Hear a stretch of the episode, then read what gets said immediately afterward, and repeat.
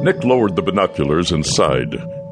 Glancing over at Bishop, he announced, Doesn't look like Fort Bliss intends to capitulate. When the council decided to ask for Bliss's surrender, you didn't really think they'd just give up, did you? No, I guess not. It sent a strong message, though. Adjusting the rifle hanging across his chest, Bishop was optimistic. But I'm not giving up hope just yet. We still might be able to avoid a war. We can keep this convoy from reaching Bliss, they might still change their tune. Oh, it's not getting past us today. And I'm sure they'll change their tune. The next song they play will include a rhythm section complete with air support and heavy armor.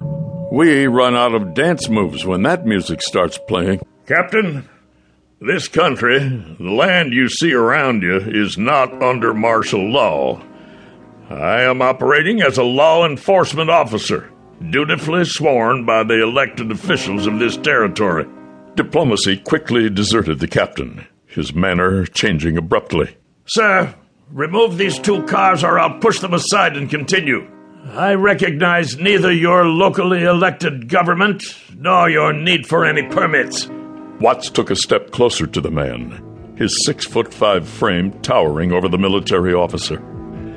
You want to start a war, son, go ahead. Touch either one of those cars, and you'll be doing just that.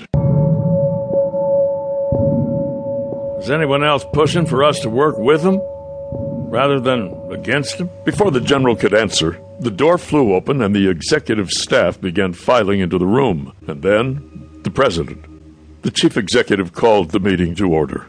So, our citizens in West Texas are producing electrical energy via a windmill farm.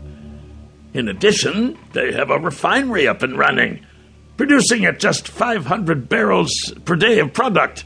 The Secretary of Energy responded.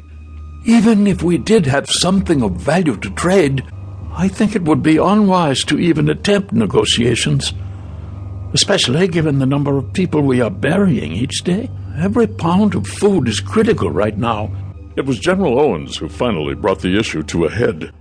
Mr. President, should I be drawing up plans to invade West Texas? They waited until almost midnight, the bewitching hour. Given their approach through the backwoods, they had to backtrack a few miles in order to drive the truck up to the roadblock as if it had arrived from the wilderness of the West. There were six or seven soldiers milling around. Bishop's eyes darted here and there, taking in more details as they closed the distance to what they believed was the most dangerous leg of their journey. He immediately noticed one of the Humvees, parked sideways on the pavement, was the model that had been mounted with the 50 caliber machine gun on its roof. What the hell are you talking about, Major? Two teams passed through here a few days ago. I knew a couple of the senior NCOs from the old days. You know the same people, I'm sure. Teams out of Bragg. What are they doing? Trying to start a war? That's crazy. I know, I know.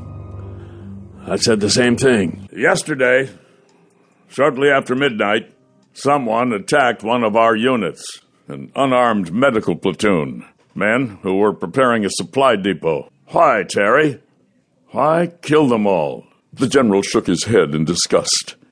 He held up a picture of Bishop. Before Terri could answer, he produced several more photographs, including a few that showed her husband shooting a rifle. What is that man going to find waiting for him in Chambers Valley? If death had a look, Mr. White mimicked it perfectly. Do you really want me to answer that, Major? Sorry, I, I, I shouldn't have. Mr. White stepped close to the ex officer, poking the frightened man in the chest. Forget everything that happened here today, Major. Erase it from your mind and seal your lips for eternity. If you don't, I or one of my kind will come. We will come in the middle of the night, and you will die badly. And then Mr. White was gone, on his way back to Memphis International Airport and the waiting Air Force shuttle.